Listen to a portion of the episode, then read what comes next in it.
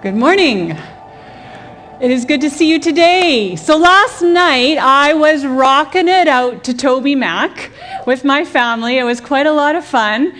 And it was pretty funny this morning when I started to pray because I started to pray, God, help me to speak life um, this morning to everybody. And God, I know that it, without you I'm nothing, that me without you is nothing. And then, Father, make me clay in your hands. And I suddenly realized, oh my goodness, I'm praying the words of TobyMac. Uh, so let's just hope that I don't break out into song and dance this morning. Um, um, but today is a family service, so that means that today we have babies in here. Isn't that awesome? We have our preschoolers here. We have our kids here. We have all our teens. In fact, we probably have every generation of people here to worship and learn together. And I love that. It's one of my favorite things. Um, so we're gathered here like this on purpose. Okay, we're doing this on purpose uh, because we think we have lots to learn from each other about following Jesus. And it's important to realize that the faith of a child can influence the faith of an adult, who can influence the faith of a teenager, who can influence the faith of a grandmother, who can influence the faith of a newly married couple. And I could, of course, go on and on and on because I think our faith uh, each generation of people trusting in Jesus affects each other. So I hope that you are here and you're going to embrace uh, this experience today and you're going to celebrate it with me and you're going to celebrate even the chaos that could happen in here today. So we're excited to be here together. And if you are a kid, um, you, the insert today is kind of for you. So if you like to do that kind of thing, you can use the insert to follow along with what we're uh, talking about today. Um, so today I hope to encourage you with a verse that has changed my life and that actually still affects uh, my faith today. Uh, the verse that changed my life, and there's many, of course, but the one verse that has really um, impacted me has to do with faith.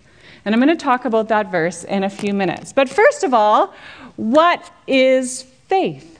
And I've had faith throughout my life, described in many different ways. Um, and so I thought I would tell you some of those ways that I've had faith described to me. So it wouldn't be me if we didn't have some little bit of object lessons. So I'm going to need a few volunteers here to help me with explaining faith. Do we have some kids or adults who would be willing to come up here and help me with a description of faith? Um, Okay, well, let's, why don't, Brett, why don't you come on up?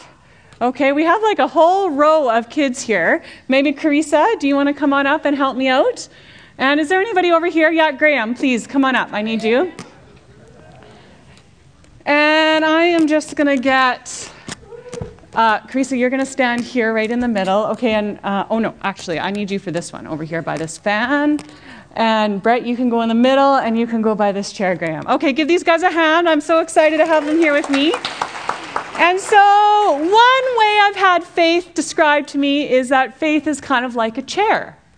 Okay? And in order to sit in a chair, you actually have to have faith. Because you have to trust that this chair is going to hold you up.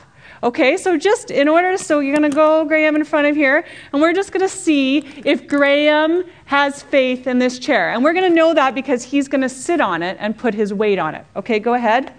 Ah, very nice. Okay, so faith can, is kind of like a chair. Very good job. Okay, the other way I've had faith described to me is kind of like falling. Okay, and some of you have done this before, the trust fall, right?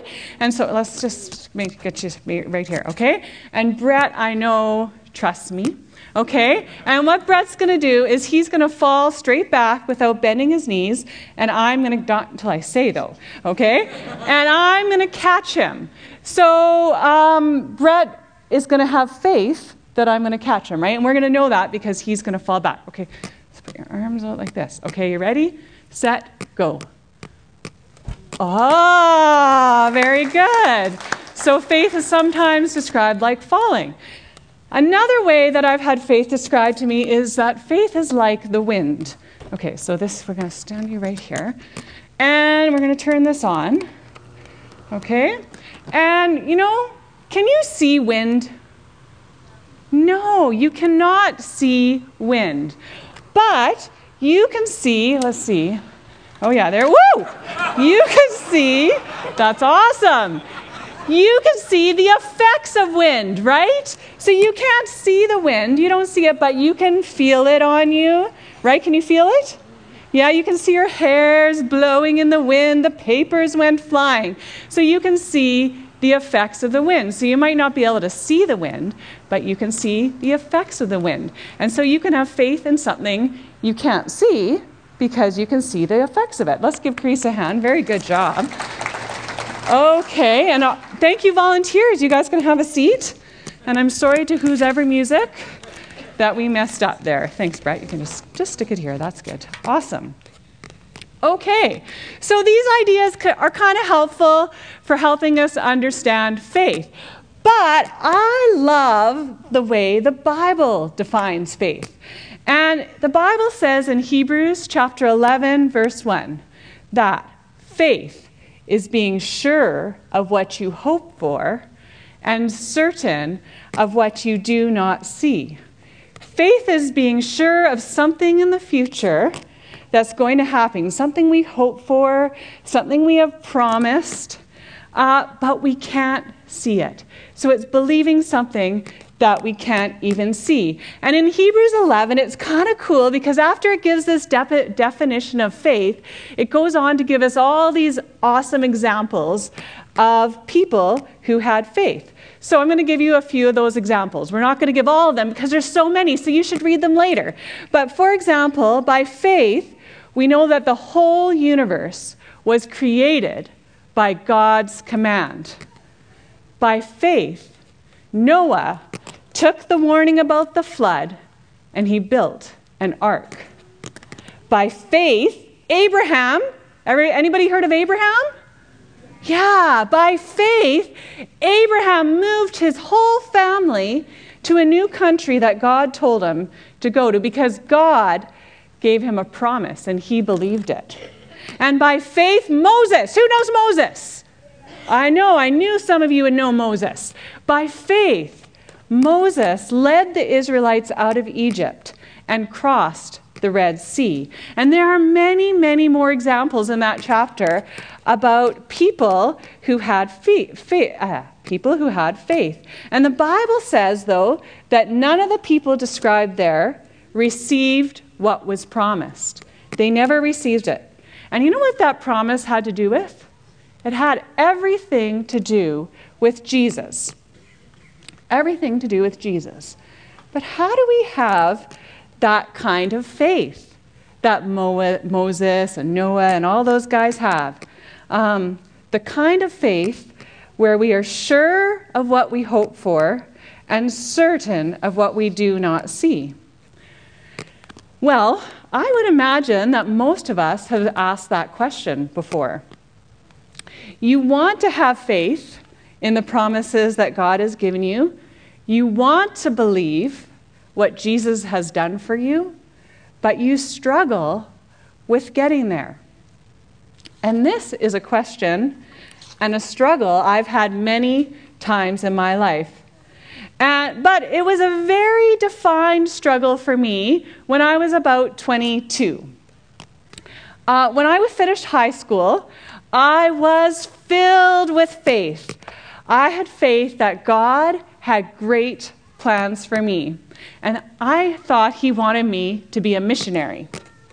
So uh, I did what I thought you should do then. I went to Bible college and I studied for four years at Northwest Baptist College. And you know what? After that experience, my head was full of all kinds of knowledge about the Bible. And I had learned about how to work in a church, about church ministry. I had learned about working in another culture and in another um, and another co- country. You know what? I had argued and debated all sorts of issues, and I tried to figure out what the Bible had to say about all these different things. But somewhere along the way of that, I lost my heart and my love for God. Maybe you've experienced that before too. I started to wonder do I really believe this anymore? And if, does Jesus really matter to me? Is, is he really making a difference in my life? And it's like I lost faith in all of God's promises for me. I stopped being sure of what I hoped for and certain of what I couldn't see. Well, uh, the story doesn't end there. Uh, there was a lady, an older lady, who took interest in me and started taking me out for coffee. It's like she knew that I was struggling in my faith. Um, and she went out on a limb and said, Elizabeth, why don't we meet, meet for coffee every week? So, uh, during this time of meeting with her, uh, she pointed me to this verse in Hebrews, which is the verse that has really changed my life. It's in Hebrews chapter 12, verse 2. It says, Let us fix our eyes on Jesus, the author and perfecter of our faith, who for the joy set before him endured the cross. Scorning its shame, he sat down at the right hand of the throne of God. Well, when I first read that, I actually started reading it over and over again. And something that first struck me about that verse was to fix my eyes on Jesus. And why? Because he is the author and perfecter of faith. That means he's the one who starts faith, and he's the one who perfects it, who brings it to completion, who makes it grow. And, but my part in that was to fix my eyes on Jesus. So, um, I was encouraged by that. I was encouraged by the fact that faith was not something I, I could create on my own. It's not something that I need to kind of muster up um, or something like that. But what I did start to do is I started to turn my eyes to Jesus. So when I was feeling doubt, I fixed my eyes on Jesus. When I felt unsure about things in my life, started to fix my eyes on Jesus. And when I wasn't sure if I wanted to follow him anymore, I fixed my eyes on Jesus. And there's a really amazing thing that happened in my life. I started to have faith again, just like the verse said. Um, faith in Jesus, hope in what He promised me, hope that I, ha- I was forgiven and that He would give me a full life. Um, so, kind of went there, and then I started to read some of the verses around it. And we're just going to read together uh, the one verse before it with it. So, in Hebrews, if you have your Bibles, you might already be there. Um, but I'm going to read Hebrews 12, 1 and 2 together. And it says this Therefore, since we are surrounded by such a great cloud of witnesses, let us throw off everything that hinders and the sin that so easily entangles, and let us run with perseverance the race marked out for us. Let us fix our eyes on Jesus, the author and perfecter of our faith, who for the joy set before him endured the cross scorning his shame, and sat down at the right hand of the throne of God. Well, right at the beginning of that, uh, beginning of chapter 12, um, it starts off with this phrase Since we are surrounded by such the by the great cloud of witnesses. He's telling the people he's writing to to think about all those people of faith before him. Uh, remember the people I mentioned Moses and Abraham, and um, he gives a whole other list. And I think we can be ex- inspired by these people of great faith. But I wonder if it also helps us to, uh, when we consider the great cloud of witnesses, to think about other people who've inspired faith in our lives. Could be your mom or dad.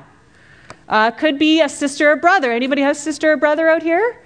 Could be a sister and brother. Um, could be a grandparent. Um, and so when I'm thinking of this great about certain witnesses, I often think of my grandmother. uh, who, through every trial of her life, or almost every time I saw her, she would say to me, Elizabeth, God is good all the time. She said that to me all, all the time. She said that to me. And that impacts, that hugely has impacted my faith. Or I think of my friend that I mentioned before who took me for coffee and encouraged me to keep turning my eyes to Jesus. And more recently, I often think of Jim Christensen, who many of you know, who right until the day he died uh, continued to trust and believe and inspire others to trust in Jesus. And these are people that continue to inspire my faith. And I bet there's evidence around you too, and evidence in this room and in our church of people whose faith uh, you can be inspired by. But what he says next is compelling too. He says to throw off everything that hinders and the sin that so easily entangles. Throw it off, right? Get rid of it. Run away from it. Toss it in the garbage. Um, and I think we're really foolish if we think that by, when we're holding on to a sin willingly, that our faith is not going to be dulled or diminished by that. And so he says here to throw off the sin that tangles us up. Um, and then next he says, run with perseverance the race that is set out for you. And in that phrase, there's a discipline of an athlete seen there, isn't there? Um, there's a determination it takes to follow Jesus. Uh, Fixing your eyes on Jesus takes discipline, it takes decision, it takes perseverance. And you know what? There's a focus on a goal. And um, even Jesus had a focus on the goal, right? It says that right in that passage. As he walked that path of suffering for our sake, Hebrews 12:2 points out to us that he did it for the joy set before him. He endured the cross knowing that his sacrifice meant our salvation. And he did it for the hope and the certainty that he would sit on God's throne. He was focused on the goal. Um, maybe many of you have probably experienced this to a lesser degree. And my, my kids this week kind of showed this to me a little bit. Uh, we were at the playground, and my family, my kids have been into watching American Ninja Warrior. Anybody else watch that show? No? Oh yeah, oh yeah, we got some people confessing to it. Okay. Anyways, uh, it's a really funny show about these guys who run this obstacle race. So when we go to the playground these days, my kids do American Ninja Warrior uh, through the playground. They time themselves getting through obstacles. And so um, one of my kids got to this really hard obstacle. They'd come pretty far through the route, and there was these monkey bars. And he was determined that he was going to cross those monkey bars because otherwise he's out of the obstacle race. So, you know what my son did is he fixed his eyes on that goal. And despite the great strain in his arms, and despite the ripping of his skin on his hands, he completed those monkey bars. Yeah, you're supposed to clap there for my son. Okay? Pretty awesome. Well, he knew what the goal was and he pressed through all of that because he knew what the goal was. Well, Jesus knew what his goal was when he endured the cross. He knew what it meant for us and he knew what was at the end for us. And we can kind of have that kind of focus in our life when we focus on Jesus. It helps us overcome the obstacles in our life. So, what does that mean to fix our eyes on Jesus? Well, this is the idea of kind of looking away from others and looking away from distractions, as we've all already kind of said, and focus, focusing completely on Jesus. And I think the important part is who we're focusing on. Who we're focusing on. We're focusing on someone who lived perfectly, right? He's the perfect example. We're focusing on someone who sacrificed his life for us and who forgave us. Um, We're sacrificing someone who put who saw the joy before him and endured great suffering. And he is absolutely worthy of our focus and our faith. And that is exciting to me. Well, how has this changed my life? Um, well, at the time, when that was kind of something that kept coming up, it helped me in all sorts of areas of my life. It helped me to kind of take captive all the crazy thoughts in my mind. Helped me to put aside my fears, and most of all, it helped take away my, a lot of my doubts. And I noticed as I turned my eyes, as I fixed my eyes on Jesus, other worries and fears kind of went to the side. Um, I felt that undescribable peace of God again. All the conflict and theological ar- arguments I had been struggling with, they stopped being a stumbling block to my faith. Well, that was 20, 20-ish years ago. and that process of throwing off sin and running with perseverance, and most of all, fixing my eyes on Jesus, actually continues to be kind of a driving thing um, in my walk with God. And often that phrase just pops in my head again. Okay, Elizabeth, fix your eyes on Jesus. And it's helped me through many um, things in my life. Um, but what about you? Where are your eyes fixed? Uh, what is your mind and your heart uh, focused on today? Are you doubting? Well, fix your eyes on Jesus. Are you having trouble with your friends? Fix your eyes on Jesus. Are you unsure about things in your life? You can help me with this. Fix your eyes on Jesus. Have your feelings been hurt? Fix your eyes on Jesus. Do you have nowhere to turn for help? Fix your eyes on Jesus. Do you feel hopeless and lacking in peace? fix your eyes on Jesus? Are you struggling with making a decision? Fix your eyes on Jesus. Are you weighed down by a sin? Are you tangled up in something? Fix your eyes on Jesus. And if I could have one hope uh, for our church, it would be that every generation would fix their eyes on Jesus that each of you, each of you, from a pre, our preschoolers, anybody in preschool? I know I see some of you out there. Yeah. That our preschoolers would fix their eyes on Jesus. That our kids in elementary school, who's in elementary school out there? That you guys would inspire all of us and fix your eyes on Jesus that our youth and our young adults and all our adults and all our grandmas and grandpas would have their eyes fixed on Jesus, and that every generation of our church would be helping one another have faith in Jesus. And so, that's my prayer. I pray that each of us would fix our eyes on Jesus, and that our families, our friends, and our community would see the difference that Jesus is making in our lives.